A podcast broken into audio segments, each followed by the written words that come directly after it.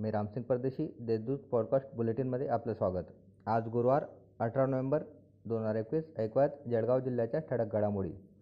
जिल्ह्यात कुठेही कायदा व सुव्यवस्थेचा प्रश्न असो किंवा काही संकट असो यासाठी डायल करा एकशे बारा. ही प्रणाली सुरू करण्यात आली आहे. तीन महिन्यांपूर्वी सुरू झालेल्या या नव्या योजनेला नागरिकांकडून उत्तम प्रतिसाद मिळू लागला आहे. डायल एकशे बाराच्या या प्रणालीसाठी सेहेचाळीस चारचाकी पंचेचाळीस दुचाकी व अधिकारी कर्मचाऱ्यांची फौज तैनात करण्यात आली आहे. बडगाव पाचोरा एरंडोल यासह चार तालुक्यात जिल्हा परिषद मालकीच्या पाझर तलावातून अवैधरित्या गोन खनिज वाहतूक करण्यासाठी महसूल विभागाच्या नावे बनावट वाळूच्या पावत्या बनवून शासनाची फसवणूक केली होती. या प्रकरणी जळगावसह चार तालुक्यात अपहार झाल्याचे निष्पन्न झाले असून संबंधितांवर गुन्हा दाखल करण्याचे आदेश सीईओ पंकज आशिया यांनी दिले आहेत.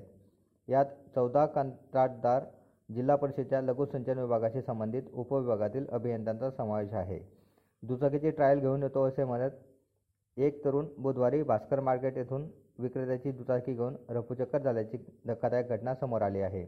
दोन दिवस शोध घेऊनही दुचाकी घेऊन पोबारा करणाऱ्या व्यक्तीविरुद्ध कुठलीही माहिती न मिळाल्याने या प्रकरणी बुधवारी सायंकाळी जिल्हापेठ पोलिसात दोन जणांविरुद्ध फसवणुकीचा गुन्हा दाखल करण्यात आला आहे.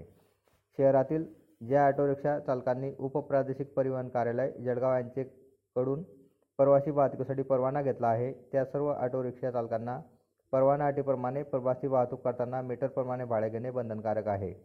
प्रत्येक परवानाधारक ऑटो रिक्षाला इलेक्ट्रॉनिक्स मीटर असणे बंधनकारक असून विना परवाना प्रवासी वाहतूक केल्यास त्या रिक्षा चालकावर कारवाई करण्यात येणार असल्याचा इशारा उपप्रादेशिक परिवहन अधिकारी श्याम लोही यांनी दिला आहे.